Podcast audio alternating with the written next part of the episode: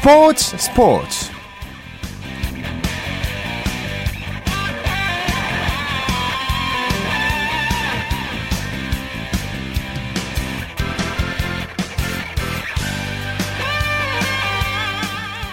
안녕하십니까. 일요일의 스포츠 스포츠. 아나운서 오승원입니다. 슈틀리 케오가 2015 호주 아시안컵을 향한 본격적인 여정을 시작합니다. 울리 슈틸리케 감독이 이끄는 한국 축구 대표팀이 내일부터 21일까지 제주도 서귀포에서 아시안컵에 대비한 전지 훈련을 치르는데요. K리그 소속을 중심으로 일본 J1리그와 중국 슈퍼리그에서 뛰는 선수 28명이 슈틸리케 감독의 눈도장을 받기 위해 치열한 경쟁에 돌입합니다. 슈틸리케 감독이 깜짝 발탁할 가능성도 내비치면서 이번 전지 훈련 더욱 주목을 받게 됐는데요. 이 소식은 잠시 후 축구 기자와 함께 자세하게 알아보도록 하겠습니다. 자, 오늘은 먼저 프로농구의 열기부터 느껴볼게요. 월간 점프볼의 손대범 기자 연결되어 있습니다. 안녕하세요. 네, 안녕하세요. 네, 선두 모비스를 뒤쫓는 상위권 팀들의 발걸음이 아주 무척 바쁜데요. 오늘 2위 서울 SK가 창원 LG를 이기고 승차를 좁혔나요? 어떻게 네, 됐나요? 그렇습니다. 네. SK가 에런 헤인즈의 득점력을 앞세워서 LG를 꺾고 다시 연승 행진을 이어갔습니다. 오늘 잠실 학생체육관에서 LG를 85대 76으로 꺾고 어, 다시 연승을 시작했는데요. 반면에 LG는 막판 집중력 부족으로 3연승 도전에 실패했습니다. 막판이라 하시면 4쿼터에서 승부가 갈렸다는 얘기죠? 네, 그렇습니다. 사실 전반만 해도 SK가 10점을 앞서면서 끝냈거든요. 자, SK의 분위기처럼 갈 것 같았지만 어, 3쿼터 들어서 LG의 슛이 터지고 반대로 SK는 잦은 실수로 흔들리면서 역전까지 허용했습니다. 네. 하지만 4쿼터 들어 분위기가 다시 엇갈렸는데요. 69대 69 상황에서 어, 동점 상황에서 김선형과 헤인즈의 슛이 내리 터지고 또 여기에 김민수 선수까지 힘을 보태면서 SK가 분위기를 가져왔습니다. 반면에 LG는 경기를 참 잘 가져갔는데 어, 말씀드린 승부처에서 외국 선수들이 힘을 못 쓰면서 다시 한번 고배를 마셨습니다. 네, SK 승리의 1등 공신은 누구라고 말할 수 있을까요? 네, 오늘 승리의 공신은 역시 헤인즈 선수였습니다. 36득점, 리바운드 11개, 여기 어시스트 6개를 보탰는데요. 아, 그 어시스트 중 한 개가 바로 승부처 김민수 선수에게 연결되면서 점수차를 벌릴 수가 있었습니다. 김민수 선수는 오늘 19득점을 보탰고요. 어, 헤인즈 선수는 오늘 활약 덕분에 통산 6,040점을 돌파하면서 어, 2위인 에릭 이버츠를 제치고 어, 외국 선수 부분 역대 통산 득점 부분 2위에 올랐습니다. 네. 어, 현재 1위는 조니 맥도웰 선수인데요. 어, 외국 선수 부분에서 통산 7,077점을 기록 중입니다. 아, 기록했습니다. 어, 지금 페이스대로라면 다음 시즌쯤에는 헤인즈가 충분히 맥도웰을 넘길 것 같아 보입니다. 네. 자, 이 SK를 추격하는 팀, 바로 또 원주 동부죠. 오늘은 서울 삼성과 만났는데 어떻게 됐나요? 네, 아주 흥미로운 맞대결이었죠. 리그에서 가장 적은 실점을 기록 중인 동부, 그리고 KBL에서 가장 실점이 많은 삼성 간의 대결이었는데, 어, 결국 수비에서 더 강했던 동부가 삼성에게 83대 74로 이겼습니다. 어, 동부는 올 시즌 삼성전 3연승을 기록한 반면에, 어, 삼성은 전체 6연패입니다. 동부 말씀하신 대로 네, 잠시 연결이 고르지 못한 점 양해 말씀 드리겠습니다. 네, 지금 아직 연결이 안 되고 있는데요. 어, 손대범 기자와 다시 연결이 될 때까지 단신을 전해드리도록 하겠습니다. 자, 2015년 시즌 한국 여자 프로골프 투어 첫 대회인 현대차 중국 여자 오픈에서 김효주 선수가 최종 합계 14언더파로 우승을 차지했습니다. 미국 메이저리그 공식 홈페이지 메이저리그볼닷컴이 강정호 선수의 포스팅 신청 소식을 전했습니다. 메멜비닷컴은 한국 유격수 강정호 선수가 15일에 한국 야구위원회를 통해 포스팅을 신청할 예정이라면서 많은 팀이 관심을 보일 전망이라고 전했습니다. 또한 많은 구단이 강정호 선수를 유격수가 아닌 이루수 요원으로 보고 있다며 강정호 선수가 미국에 진출하더라도 원하는 유격수 자리에서는 뛸 수 없을 것 같다는 평가도 함께 소개했습니다. 한국 여자 쇼트트랙의 특급 기대주 최민정이 국제 빙상 경기 연맹 월드컵 시리즈 여자 1000m에서 금메달을 따내고 개주에서도 우승을 이끌며 2관왕에 올랐습니다. 도마의 신 양학선이 2014 토요타컵 국제 초청 체조 대회에서 도마 종목 금메달을 목에 걸었습니다. 양학선은 도마 1차 시기에서 여2, 2차 시기에서 로페즈를 성공해서 7명의 출전 선수 중에 1위에 올랐습니다. 네, 아직도 손대범 기자는 연결이 되고 있나요? 다시 계속. 네, 손대범 네, 기자, 예, 네네. 연결이 잘 됐나, 되고 있죠? 네네, 죄송합니다. 네. 네. 어디서 전화를 하시는지 모르겠지만 굉장히 불안했습니다 연결이. 그래서 아, 제 심정도 네. 안 된다고 봅니다. 네. 네, 방송 인생에서 세 손가락 안에 드는 불안한 상황이었거든요. 다시 소식 계속 전해주시죠. 네, SK 소, 식 전해드렸었죠. 네, 네. 삼성 경기를 아까 전해드가 끊겼었는데 어, 삼성이 오늘 동부 아 동부가 오늘 삼성에게 83대 74로 승리를 하면서 어, 동부가 올 시즌 삼성전 3연승을 이어가게 됐습니다. 네, 여기까지 전해주셨습니다. 네. 네. 원주 동부가 그러면은 2위의 꿈 버리지 않아도 되는 것 같죠? 그렇습니다. 동부는 오늘 김영만 감독도 그렇고요. 선수들도 그렇고 어, 경기를 치를수록 더 단단해진다는 걸 느낄 정도 느낀다고 말할 정도로 네. 어, 좋은 경기를 펼쳤는데요. 아, 특히 동부의 그동안의 약점이 바로 3점 슛이었거든요. 네. 어, 성공률도 그렇고 성공 수도 그렇고 리그 최하위였습니다. 하지만 오늘 경기에서 허웅 선수가 분위기를 깨줬는데요. 어, 승부처마다 3점 슛을 터트리면서 어, 동부의 약점이었던 3점 슛까지 메워줬습니다.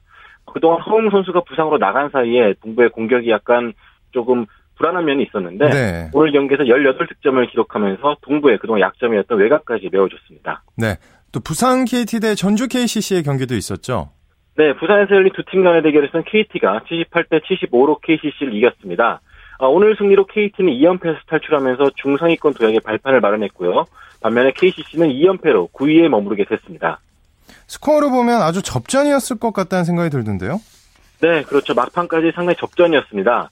어, 사실 1쿼터만 해도 KCC가 어, 9대 23, 14점 차로 밀리면서 걱정이 많았거든요. 네. 하지만 2쿼터 들어 김기우 선수의 외곽이 터지면서 어, KCC가 분위기를 반전시켰고요. 결국 전반과 3쿼터까지는 주고받는 양상을 계속 이어갔습니다. 하지만 승부처에서 양팀의 명암이 엇갈렸는데요. 어, KT 이재도 선수가 집중력을 발휘해서 어, 자유투를 넣어줬고 또 찰스 로드가 수비에서 공헌까지 해주면서 어, KT가 흐름을 가져갔습니다. 반면에 KCC는 가장 중요한 시점에 어, 타일러 윌커슨의 슛이 빗나가면서 결국 추격에 실패했습니다. 네, 마지막으로 여자 프로농구 소식까지 정리해 주시죠. 네, 여자 프로농구 오늘 청주에서 열렸는데요. 어, KB 스타스가 KDB 생명에 75대 53으로 대승을 거뒀습니다. 어, KB는 오늘 승리로 2연패에서 탈출했고요. 어, 2위 신한은행과의 격차도 한 게임 반 차로 좁혔습니다. 반면에 KDB 생명은 5연패에 빠지면서 최하위로 추락했는데요. 오늘 경기에서는 KB 스타스의 비키 바흐 선수가 20득점, 9리바운드를 기록하면서 매치업 상대 린제이 테일러를 제압했습니다. 네, 오늘 소식 여기까지 듣겠습니다. 고맙습니다. 네, 고맙습니다. 네, 프로농구 소식 월간 점프볼의 손대범 기자가 정리해드렸습니다. 자, 다시 한번 말씀드립니다. 연결이 중간에 조금 불안했던 점 정말 양해 말씀 부탁드립니다. 이어서 프로배구 V리그 소식도 살펴봅니다. 마이데일리의 강상 기자와 함께합니다. 강상 기자 안녕하세요. 네, 안녕하세요. 연결이 아주 안정적이군요. 반갑습니다. 예. 프로배구 오늘 남자부 한 경기만 있었네요. 예, 오늘은 남자부 한 경기만 열렸습니다. 구미 박정희 체육관에서 대한항공과 LIG 손해보험이 맞대결을 벌였는데요. 대한항공으로선 선두 추격, LIG로선 중위권 도약을 위해 굉장히 중요한 한 판이었습니다. 네. 결과는 대한항공의 3대1 승리였습니다. 세트 스코어는 3대1인데 경기 내용은 무척 치열했다고요? 네, 그렇죠. 양 팀은 오늘 2세트를 제외한 매 세트 듀스 접전을 벌였습니다. 블로킹은 대한항공 13대 11, 서브 득점은 LIG의 4대2 우세였고요. 네. 공격 성공률도 대한항공 45.11%, LIG 42.98%로 굉장히 비슷했습니다. 그야말로 박빙 승부였는데요.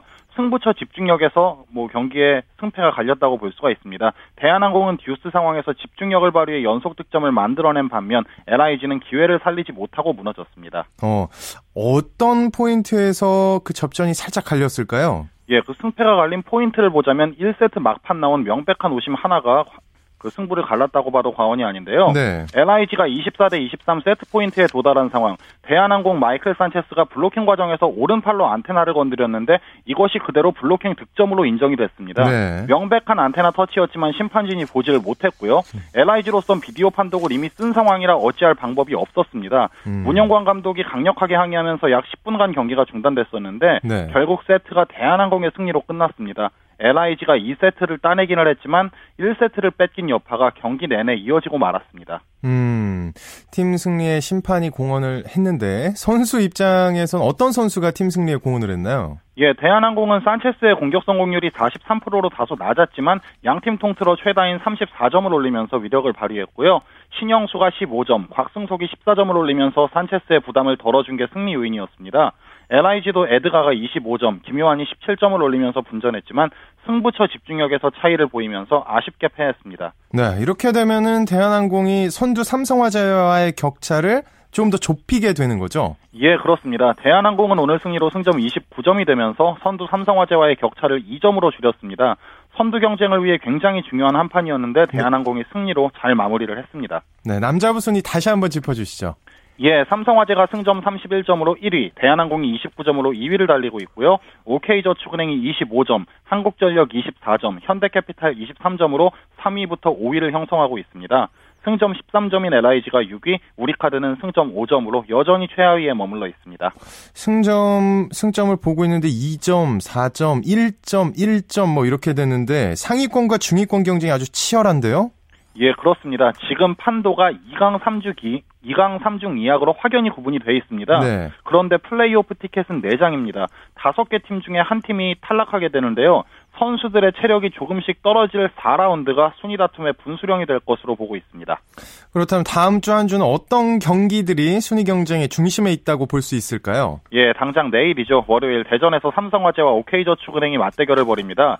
저도 현장에 취재를 가는데요. 네. 삼성화재가 대한항공에 추격을 뿌리치고 선두를 지킬지, OK저축은행이 다시 한번 선두권으로 치고 올라갈지 무척 궁금한 한 판이고요. 네. 17일 대한항공과 현대캐피탈, 18일 OK저축은행과 한국전력전은 3 라운드 중위권 판도를 가를 중요한 경기들입니다. 또 삼성화재는 내일 경기를 하면 다음 주인 22일 한국전력전까지 약 일주일간의 휴식을 갖게 되는데요. 이 기간에 선두가 바뀔 가능성도 있습니다. 음, 그렇군요. 자, 오늘 여자부 경기는 없었지만 판도는 살짝 짚고 넘어갈까요? 세 팀이 정말 치열한 선두 경쟁을 하고 있죠. 예, 여자부는 3강이 확실히 구분이 되어 있습니다. 승점 24점의 현대건설과 나란히 23점인 한국생명 IBK 기업은행이 1위부터 3위인데요. 17점인 한국도로공상은 다소 쳐져 있습니다. 1위부터 3위까지 이렇게 치열하게 다툼이 벌어지면 리그 우승에 실패한 팀은 굉장히 큰 타격을 입게 됩니다. 네. 그리고 내일 도로공사가 또 KCC를 잡게 되면 승점 20점이 되면서 선두권 추격에 나서게 되기 때문에 내일 경기가 또 굉장히 중요한 포인트가 될 것으로 보이고요. 네. 올 시즌은 남녀부 모두 선두권과 하위권이 확연히 차이가 납니다. 하지만 상위권 팀들의 다툼이 무척 치열하기 때문에 또 이 부분이 팬들에게 큰 즐거움을 주고 있습니다. 네, 오늘 소식 고맙습니다. 감사합니다. 배구 소식 마이데일리의 강산 기자와 함께했습니다. 쳤다 하면 홈런이고 슛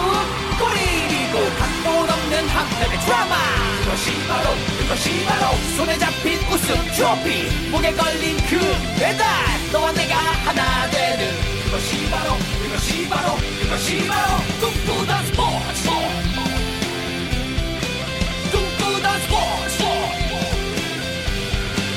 꿈꾸던 스포츠 이어서 축구 소식 살펴봅니다. 일간 스포츠의 윤태석 기자와 함께합니다. 안녕하세요. 예, 안녕하세요. 네. 자, 내일 우리 축구 대표팀이 제주도 전지훈련을 시작하죠. 예, 내년 1월 9일부터 시작되는 이제 호주 아시안컵을 대비해서 내일부터 돌아오는 일요일까지 일주일 동안 제주도에서 소집 훈련이 실시가 되거든요. 네. 이번 소집은 이제 유럽하고 중동 리그에서 뛰는 선수들은 제외가 됐고요. K리그와 J리그, 중국 리그에서 뛰는 이제 28명을 대상으로 실시가 됩니다. 네, 처음 슈틸리케 감독이 발표했던 전지훈련 명단과는 약간 차이가 생겼다고요? 예, 어제 좀 변화가 있었는데요. 이제 포항의 김승대 선수가 어, 이제 오른쪽 엉덩이 부상으로 훈련 참, 참가가 불발이 됐습니다. 어, 슈틸리케 감독은 대치자원으로 예비 명단에 있던 전남의 공격수 이정호 선수를 대신 발탁을 했습니다. 음. 자, 근데 김승대 선수 대신 이소, 이종호 선수가 선발이 됐지만 그래도 최전방 공격수 부재로 골머리 앓고 있는 슈틸리케 감독에게는 악재겠네요. 맞습니다. 지금 슈틸리케 감독의 가장 큰 고민이 그 최전방 공, 최전방 공격진이거든요. 네. 전북의 이동국 선수와 울산의 김신욱 선수는 재활로 아시안컵 참가 자체가 불투명한 상황이고요. 이번 제주도 소집 명단에서 도 빠졌습니다. 그리고 이제 중동에서 찍은 알샤밥의 박주영 선수가 다행히 최근에 꾸준히 경기에 출전을 하고 있는데 득점을 소식을 들려준 지가 한 한 달 이상 됐거든요. 그래서 네. 어, 최전방 공격진에 지금 무게감 있는 선수가 없는 상황입니다. 더구 거기에다가 어, 김승현 선수가 그나마 KBL에서 가장 좋은 모습 보여준 지난 시즌에 가장 좋은 모습 보여준 선수였는데 진, 승대 선수한테 빠지면서 전체적인 공격진의 무게감이 좀 떨어지게 됐습니다. 자, 슈틸리케 감독이 이렇게 골머리를 앓는 것도 결국 공격진 구상 때문인데 어떤 네. 선수들이 네. 가능성이 좀 있을까요? 예, 슈틸리케 감독이 어, 지난주 수요일 기자회견 때 어, 깜짝 발탁이 있을 수도 있다 이런 예. 얘기를 했거든요. 또 콕 집어서 이제 상주에서 뽑은 이정엽 선수 같은 선수는 어, 짧은 출전 시간이지만 몸놀림이 남, 남달랐다 이렇게 얘기를 하기도 했습니다. 이번에 제주도 전후 mem버 중에 이제 공격진으로 분류되는 선수를 꼽자면 성남의 황희조 선수, 방금 말씀드린 상주 이정엽 선수, 이용재 선수 그리고 전남의 이종호 선수, 포항의 포항 강수일 선수 정도거든요. 네. 이 선수들이 치열하게 좀 경쟁을 펼칠 것으로 보이고요. 무엇보다 중요한 것이 이제 마지막 날, 저는 마지막 날 일요일 날 이제 28명을 두 팀으로 나눠서 연습 경기를 가질 예정인데요. 이 연습 경기에서 공격 선수들이 어떤 결정력을 보여주느냐 가장 좀 중요할 음. 것 같습니다. 그 고민은 아무래도 아시안컵 선발 전까지 계속 되겠죠? 맞습니다. 슈틸리케 감독이 지휘봉을 잡고 어, 지금까지 가장 큰 고민이 결정력이었고요. 이 고민은 하루아침 해결될 문제가 아닌 것 같습니다. 지금 어, 박주영 선수 이후에 걸출한 스트라이커가 지금 나오지 않고 있는 게 지금 우리나라 축구의 문제점이거든요. 슈틸리케 감독 역시 아시안컵까지 계속 고민을 해야 될 것 같고요. 슈틸리케 감독이 뭐 열정 있고 어, 배고픈 선수가 이런 선수가 필요하다. 그리고 그런 선수가 있다면 경험이나 능력에 관계없이 깜짝 발탁 짓을 수 있다는 얘기를 했는데 그만큼 지금 슈틸리케 감독에게는 공격진에서 새로운 얼굴 발굴이 좀 시급해 보입니다. 음. 자, 또 어떤 포지션이 아주 치열한 경쟁을 기다리고 있나요? 예, 사실 음 나머지 포지션들은 어느 정도 주전 혹은 그 벤치 멤버들의 윤곽이 좀 정해져 있고요. 음. 슈틸리케 감독이 지휘봉 잡은 이후에 10월, 11월 연달아 평가전을 4차례 소화하면서 어느 정도 좀 드러났습니다. 마지막으로 또 하나 치열한 포지션이 바로 이제 골키퍼인데요. 지금 현재 제주도 전훈 명단에는 김승규와 이범용, 정성룡, 김진현 선수 4명이 뽑혔거든요. 음. 이들 중에 3명이 최종 명단에 포함되기 때문에 사실 겉으로 보면 뭐 경쟁률이 그렇게 썩 강해 보이지 않지만 사실은 다 모든 선수들이 각자 장단점이 뚜렷이 다르고 네. 어느 선수도 확실히 우위를 점하지 못했습니다. 더군다나 여기에 지금 전북의 권순태 선수 이번 전훈 명단에 포함되지 않았지만 슈틸리케 감독이 어, 권순태 선수를 뽑을 수도 있다는 가능성을 시사를 했거든요. 음. 골키퍼 포지션이 다른 포지션 못지않게 굉장히 치열해 보입니다. 네. 자, 그런데 소속팀에서 출장 시간을 얻지 못했던 아우크스부르크의 홍정호 선수가 올 시즌 처음으로 선발 출장을 했잖아요. 네. 그래서 수비진이 이제 변화의 바람이 불 거다 뭐 이런 예상이 나오는데 어떻게 보시나요? 네, 일단 홍정호 선수가 어, 선발 출장은 굉장히 고무적인 일이죠. 바이에른 미넨과의 경기에서 올 시즌 첫 선발로 나섰습니다. 네. 사실 홍정호 선수의 가장 큰 문제점이 독일에서 뛰고 있지만 경기 감각이 떨어져 있다는 거거든요. 앞선 7경기 모두 교체했습니다. 출전 시간이 짧았기 때문에 대표팀에 와서도 좋은 모습 보이지 못했었는데 이번에 이제 바이에른 미넨전을 기점으로 만약에 홍정호 선수가 꾸준히 앞으로 경기에 출전을 한다면 예전의 기량, 예전에 한참 좋은 모습 보여줘서 기량을 회복할 수 있을 것 같거든요. 음. 그, 그러면 중앙 수비 좀 문에 중앙 수비에서 조금 더 변화가 있을 수 있을 것 같고요. 다만 관건은 홍정호 선수가 계속 출전을 해야 된다는 얘기인데 바이에른 미넨이 워낙 강팀이었기 때문에 네 골이나 실점하고 말았습니다. 전반에는 뭐 영, 무실점하면 선방을 했는데 네. 후반에는 네 골이나 내줬거든요. 이런 부분 앞으로 조금 더 지켜봐야 될 것 같습니다. 음. 근데 그 게임은 로벤이 워낙 잘했더라고요. 뭐 바이에른 미네는 뭐. 네. 이게 좀 안타까워요. 너무 강팀에 네. 데뷔를 해서 선발 출전을 해서요. 이번 주말 경기 치른 유럽파들의 활약 좀 정리해 주시죠. 예, 어, 브라운슈바이크의 류승우 선수가 3호골 넣었습니다. 유니온 베를린과의 경기에서 선제골 넣었거든요. 하지만 리드 지키지 못하고 팀은 1대1로 비겼고요. 호펜하임의 김진수 선수는 프랑크푸르트에서 풀타임을 뛰었습니다. 팀은 3대1로 이겼습니다. 하지만 이 두 골 내주는 과정에서 약간 김진수 선수가 조금 어, 뒷공간을 허용하는 그런 모습을 보였습니다. 네. 조금 안타까웠고요. 그리고 뭐 포르투갈에서 뛰고 있는 나시오나우의 석현준 선수가 오랜만에 골 소식을 전해왔는데요. 페나피엘과 경기에서 후반 교체 출전을 해가지고 어, 어, 0대1로 진 상황에서 만회골을 넣었습니다. 음. 또 볼턴의 이청용 선수 이번 시즌 다시 또 주목받고 있는 것 같습니다. 예, 이청용 선수 본인에게도 그렇고 대표팀에게도 그렇고 굉장히 고무적인 소식입니다. 연일 풀타임 맹활약을 펼치고 있거든요. 입스타, 입스위치 타운과의 경기에서 풀타임을 소화했습니다. 뭐 중앙 공격형 미드필더하고 측면을 굉장히 그 자주 오가면서 맹활약을 했고요. 경기 중 직전에는 날카로운 시통 날렸는데 상대 선수한테 맞았는데 약간 저희가 보기에는 좀 핸드볼 파울이 아니냐 네. 싶었는데 뭐 페널티킥이 선언이 되진 않았고요. 이청용 선수 같은 경우는 올 겨울 이적 시장이 열리면은 이적이 상당히 그 유력한 상황이거든요.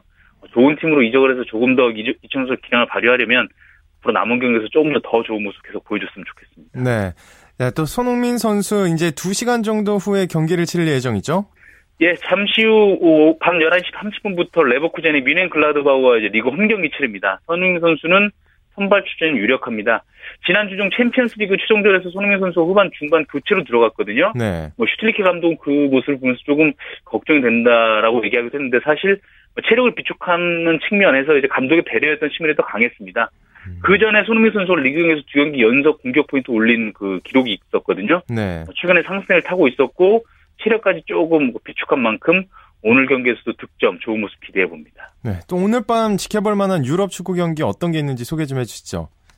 예, 뭐 빼놓을 수 없는 경기가 이제 맨체스터 유나이티드와 리버풀의 이른바 레즈 더비죠. 잠시 후 1시간 후인 10시 30분부터 벌어지는데요. 예. 맨유가 상승세입니다. 최근 5연승이죠. 어느새 순위도 리그 3위까지 올라왔습니다. 뭐 판 페르시하고 루니 선수가 최근에 환상의 호흡을 보여주고 있고요. 반면에 리버풀은 분위기가 썩 좋지 않습니다. 지난 주중에 챔피언스리그 경기를 치르고 3일밖에 쉬지 못했, 못했는데 네. 더군다나 그 챔피언스리그에서 16강 탈락하면서 분위기도 떨어져 있거든요.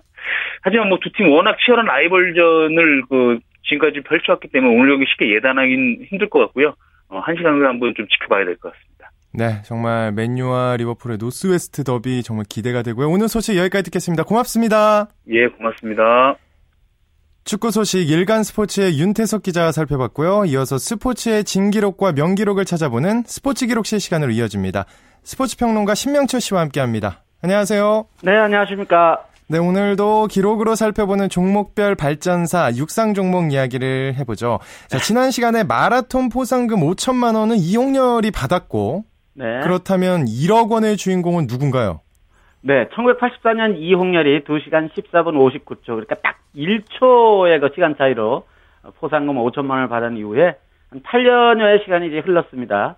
네, 황영조 선수가 1992년 일본 규슈 지역에 있는 그 오이타 베푸라는 그 도시가 있지 않습니까? 네. 예, 여기를 왔다 갔다 하는 그 마라톤 대회가 해마다 열리고 있는데 이 대회에서 2시간 8분 47초를 기록을 했습니다. 그러니까 단숨에 10분 벽을 깨버린 거죠. 예. 1억 원을 받게 됐습니다. 그때 고인이 되셨습니다마는 정봉수 감독이 제가 일하던 그 신문사로 전화를 해서 영조가 일본 신기록을 세웠어라고 아주 흥분하셔가지고 네. 목소리로 예 말했던 일이 어제일처럼 생생한데 네. 사실은 이, 이 기록이 그 일본 신기록이 아니죠. 이제 우리나라 신기록을 세웠 걸 좀 착각을 하셨고요.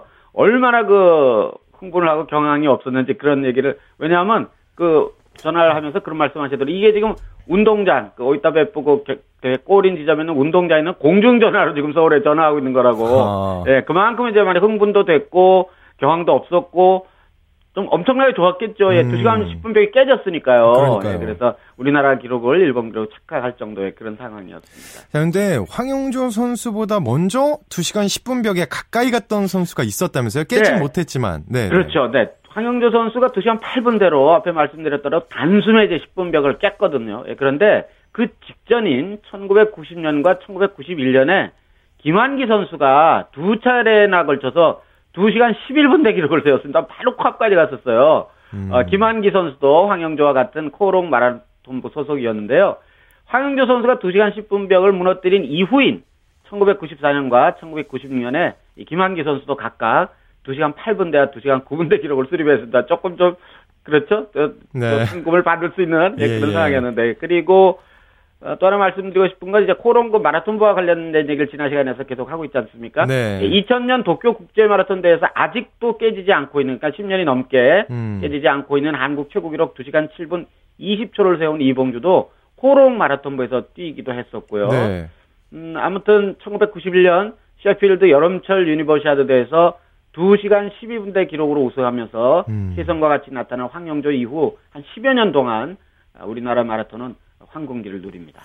근데 그 지금 말씀하신 셰필드 유니버시아드 대회에서 우승할 때 역주했던 그때 해프닝이 있다면서요? 네, 이 지금도 마라톤 좋아하시는 분들 사이에서 이거 화제가 되고 있는데 사실 그 마라톤은 워낙 42.19km의 긴 거리를 뛰기도 하고 예. 이게 무슨 400m 트랙처럼 딱 규, 격화되어 있는 그런 코스가 아니지 않습니까? 그렇죠. 예, 그래서 이게 사실은 그 코스를 잘 이끌어 가야 됩니다. 그러니까 앞에 뛰고 있는 선수 주자를 잘, 이, 차량들이 잘 끌고 가야 되기도 하고요.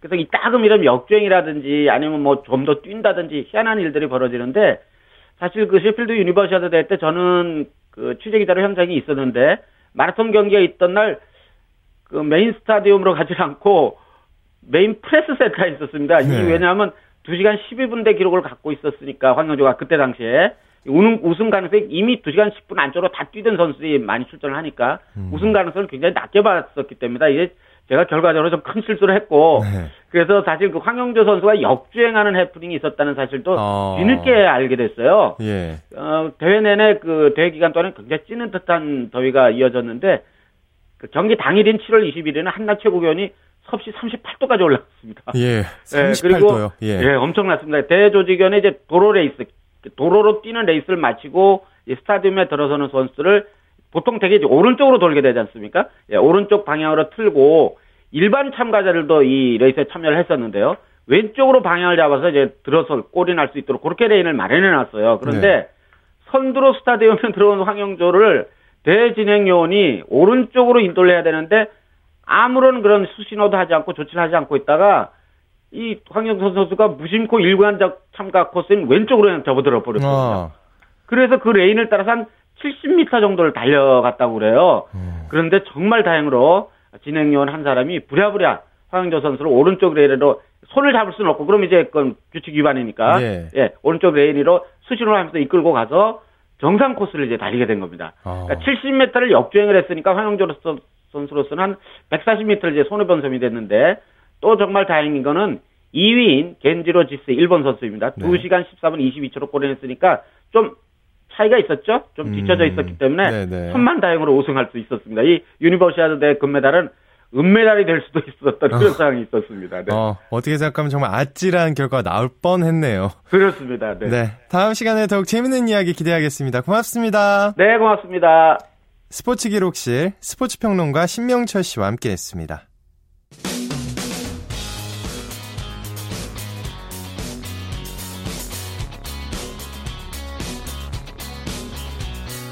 따뜻한 비판이 있습니다. 냉철한 분석이 있습니다. 스포츠 스포츠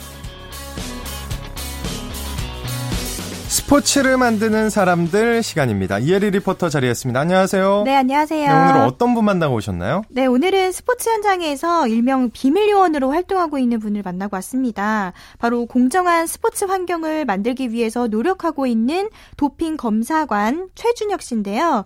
최준혁 씨는 지난 2009년부터 한국 도핑 방지 위원회 도핑 검사관으로 활동하고 있고요. 현재 8년째 각종 국내 대회에서 도핑 관리를 하고 있습니다. 지난 인천 아시아 경기 대회에서도 선수 개촌일부터 대회 폐막일까지 도핑 검사 업무를 했는데요. 뭐 기계체조와 사이클, 핸드볼 등 총 6종목 경기장에서 도핑 검사관으로 활동했습니다. 최준혁 씨 만나보시죠. 88 올림픽 때 벤 존슨 선수가 그 올림픽에서 금메달을 따고 도핑에 걸려가지고 금메달도 박탈이 되고 징계를 받은 걸 어렸을 때 봤습니다. 그 이후에 이제 대학에서 체육학을 전공하고 어, 스포츠 쪽에 관심을 두다 보니까 원래 IOC 의무분과위원회에서 도핑을 관리하다가 이게 이제 점점점 도핑이 커지니까 그 와다라는 단체를 설립을 하게 됐습니다. 그래서 도핑이 점점점 강화된다는 사실을 알고 있었는데 어, 우연한 기회에 인터넷 인터넷에서 모집 공고를 한다는 걸 보고 2009년에 지원을 하게 됐습니다. 도핑 관리에는 여러 절차가 있는데요. 이 중 첫 단계인 시료 채취 업무를 주로 담당하는 겁니다. 그래서 어, 경기 기간 중 검사의 경우 경기장에 이제 도착을 해서 어, 도핑 검사 준비를 하고요. 그다음에 시료 채취 활동을 하고요. 그다음에 서류 작업 그리고 이제 분석에 필요한 시료하고 서류를 실험실로 보내는 일까지 정해진 순서에 따라 진행을 합니다. 네, 앞서 경기 기간 중에 검사할 때는 경기장에 도착해서 하는데 네. 경기 기간이 아닐 때는 선수의 집에 가서 검사를 하게 되는 거라고요? 네, 그렇습니다. 이 경기 기간에 검사가 아닐 경우에는요, 선수의 집으로 가거나 아니면 훈련지에 갑자기 찾아가서 이런 뭐 소변과 혈액 검사를 하게 되는데요. 네. 사실 도핑 검사는 공정한 경쟁을 위해서 하는 공식적인 스포츠 활동이잖아요. 뭐 그렇기 때문에 이런 검사의 경우에는 뭐 선수랑 또 감독한테는 가끔씩 환영받지 못하기도 한다고 합니다. 도핑 검사가 왜 중요한지 최준혁 씨의 얘기로 들어보시죠. 선수는 어, 도핑 검사 결과에 따라서 뭐 자격 정지도 받고 또 심하면 이제 선수 생명까지 위협을 받게 됩니다. 그래서 어, 국제 표준에 따라서 검사 절차를 선수에게 정확하게 안내하고 아주 빈틈없이 진행해야 됩니다. 그래서 개인적으로는 이제 경험이 쌓이다 보니까 선수의 이제 상황이라든지 그러니까 심리적 상황까지 고려해서 검사를 진행하고 있습니다. 또 아울러 어, 현장에서는 돌발 변수가 많이 생기는데요. 그 대처 능력도 매우 중요합니다. 자부심이라고 하면 모든 검사관들은 다 이제 자부심을 갖고 활동을 하고 있습니다. 근데 저는 비밀 요원이에요. 그러니까 뭐 사전에 내가 누구를 검사했다든지 뭐 이런 게 알려지면 저의 존재가 이렇게 알려지면 그 유리한 건 아니거든요. 그래서 뭐 보이지 않게 활동은 하지만 어차피 도핑을 하게 되면 이 공정한 경쟁이라는 그 스포츠 정신이 훼손이 되거든요. 그래서 그거를 제가 지키는 일을 한다는 그런 생각 때문에 자부심을 가지고 하고 있습니다. 근데 비밀 요원인데 이렇게 방송에 나와도 되는 건가요? 라디오니까 아, 네, 얼굴이 가능합니다. 나오지 않기 때문에 네, 그렇습니다. 네. 도핑 검사관으로 활동하면서 힘들 때가 좀 많을 것 같아요. 네, 그렇습니다. 뭐 예를 들어서 오후부터 검사가 시작이 됐는데 선수의 그런 소변이 제공되지 않아서 네. 새벽에 업무를 끝낸 적도 종종 있다고 하는데요. 그래도 이렇게 좀 힘들게 도핑 검사를 받은 선수가 공정하게 좋은 성적을 냈을 때는 뿌듯하다고 합니다. 하지만 검사를 받았던 선수가 안 좋은 일로 징계를 받을 경우에는 참 안타까운 마음이 든다고 하는데요. 있는데요. 그래서 검사를 나갈 때마다 모든 선수들이 도핑 검사에서 문제가 생기지 않길 바라는 마음으로 검사를 한다고 합니다. 계속해서 최준혁 씨입니다. 도핑 규정은 그 경기 규칙의 일부라고 좀 생각을 하시고요. 도핑 검사 절차는 국제 표준에 의해서 엄격하게 진행이 돼야 됩니다. 그래서 어, 앞으로 검사 절차 중에 단 한 건의 오류도 발생하지 않는 어, 완벽한 검사관이 되기 위해서 노력할 예정이고요. 또 현재 선수나 지도자를 대상으로 어, 도핑 방지 홍보 강의도 하고 있습니다. 그래서 어, 선수들이 무지나 아니면 부주의 때문에 어, 불미스러운 일이 생기지 않도록 열심히 활동하겠습니다. 네, 최준혁 씨는 다가오는 2015년 광주 유니버시아드 대회와 또 오는 20, 2017년 삿포로 동계아시아 경기대회 도핑 검사관으로 참가할 예정인데요. 이렇게 다양하게 각종 대회에서 현장 경험을 쌓고 2018년 평창 동계 올림픽에서도 도핑 검사가 잘 진행될 수 있도록 아주 힘을 많이 쓴다고 합니다. 네, 이혜리 리포터 수고하셨습니다. 네, 검사, 네, 감사합니다. KBS 1라디오 한 주간 이슈가 됐던 스포츠계 소식을 취재 기자를 통해 정리해보는 주간 취재 수첩 시간입니다. 경향신문의 김세훈 기자와 함께합니다. 안녕하세요. 네, 안녕하세요. 네, 이번 주는 대한체육회가 종목을 줄이겠다고 선언한 전국체전 이야기를 해주신다고 들었는데, 네. 자, 2019년대부터 종목 수가 크게 줄게 되는데 어떻게 되는 건가요? 네, 2019년 전국체전이 서울에서 열리게 됩니다. 제 100회째거든요. 네. 네, 종목을 단 간소화하겠다라고 발표를 했고요. 올림픽 종목 28개는 그대로 유지가 됩니다. 근데 거기에다가 개최지 선택하는 종목 5개, 그리고 기타 종목 5개 해서 총 38개 종목으로 치르겠다는 거죠. 음. 올해 제주 전국체전이 47개 종목으로 열렸습니다. 네. 그에 비하면 9개가 지금 줄어든 상태고요. 네. 뭐 이제 올림픽 종목인 종목들은 모르겠지만 그 이외의 종목들은 올림픽에 이번 전국체전에 나가기 위해서 상당히 애를 써야 되는 그런 상황이 됐고요. 그리고 전국체전에 고등 부 경우가 있는데 고등부도 학습보험 보전에 이런 걸 위해서 체급이나 부모를 좀 줄일 예정입니다. 음, 네, 이같이 종목 수를 줄이려고 하는 이유가 뭔가요? 네, 일단은 뭐 종목 수가 너무 많다 보니까요. 사람도 많아지고 뭐 그만큼 이제 경기장 수도 늘고 좀 해서 보니까 규모가 너무 비대화 됐다는 점이죠. 그러면서 예산이 너무 많이 지출이 된다는 게 첫 번째 이유고요. 또 하나는 순위 경쟁이 너무 심화된다는 겁니다. 아시다시피 전국체전은 메달 수뿐만 아니라 선수단 규모 이런 걸 통해서도 가산점이 부여가 되다 보니까 의도적으로 양적으로 자꾸 선수단을 늘리려고 한다. 그러면서 음. 비용이 많이 들어간다는 거고요. 또 하나는 이전의 전국체전 같은 경우는 국민들의 관심을 상당히 많이 받았죠. 근데 지금은 해외 스포츠라든지 메가 스포츠 이벤트가 국내에서 많이 소개되면서 상대적으로 국민들의 관심이 저하됐습니다.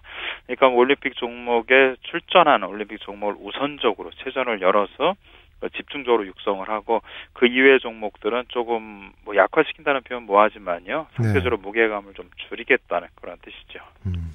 자, 그러면 올림픽에 이제 나가는 28개 종목을 제외하면 네. 좀 큰 위기를 맞을 가능성이 높아지겠네요. 그렇습니다. 지금 그 어, 대한체육회에 등록돼 있는 가맹단체가 모두 56개거든요. 그중에 올림픽 종목 28개, 그리고 동계 종목, 이건 동계체전이 따로 있으니까요. 그걸 제외하면 21개 종목이 이번에 이제 앞으로 계속 어, 체전에 나가기 위해서는 치열한 경쟁을 벌여야 됩니다. 네. 21개 종목 중에 이제 10개 종목이 나갈 수 있게 되니까요. 뭐 2대 1의 경쟁률을 뚫어야 되는 상황이고요.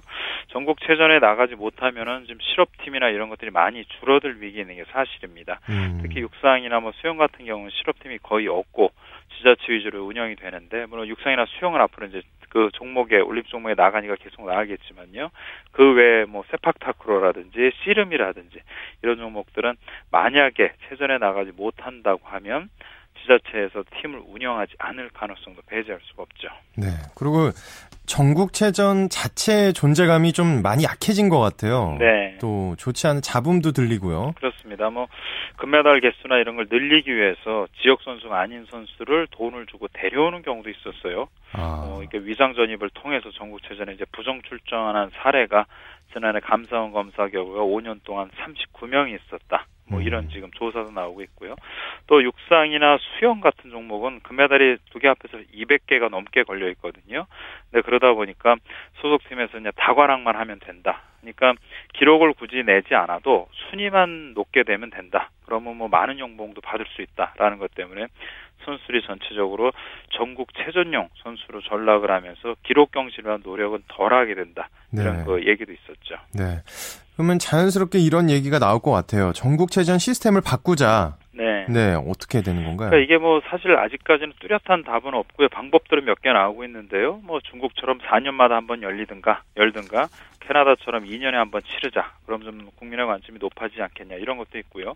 또 전국 체전을 이렇게 생활체육처럼 너무 하지 말고 전국체전 성격의 국가대표 선발전을 겸하자. 음. 그렇게 하면은 스타 선수들이 모두 나오겠고 기록을 끌어올리기 위해서 노력하지 않겠냐 이런 얘기도 있고요. 또 체전이 지금 너무 세부 종목으로 나눠져 있거든요. 뭐 고등부 남녀도 있고 대학부도 있고 일반부도 있고 따로 나눠져 있는데 그로 인해서 너무 몸집이 풀려지고 점수를 더 따기 위한 그 종목들이 많이 생기고 있으니까 종목을 좀 단순히 하자 이런 얘기도 나오고 있죠. 네. 또 이제 전국체전을 참가하는 선수들과 지도자들의 생각도 좀 달라져야겠죠. 그렇죠. 사실 이렇게 전국체전이 있어야지 그동안 아마추어 종목들이 많이 유지됐다는 것도 사실인데요. 이제 그거를 좀 벗어나고 새로운 어, 시스템을 만들어야 될 때가 왔습니다. 그러니까 지도자들이나 선수들도 나 뭐 전국체전에서만 성적 좋게 나면 뭐 월급 많이 받을 수 있어 이런 생각 버리고요. 네. 기록 단축을 위해서 노력을 해야 되고 또 지자체 팀이나 실업팀이나 이런 팀들도 성적뿐만 아니라 자기들이 속한 지역 커뮤니티에서 어떤 노력을 할까 어떤 역할을 해야 될까라는 좀 다른 쪽의 접근도 필요합니다. 네, 오늘 소식 고맙습니다. 네, 고맙습니다. 김세훈의 취재 수첩이었습니다. 오늘 준비한 소식 여기까지입니다. 내일은 9시 35분부터 이광용 아나운서와 함께 하실 수 있고요. 저는 아나운서 오승원이었습니다. 스포츠 스포츠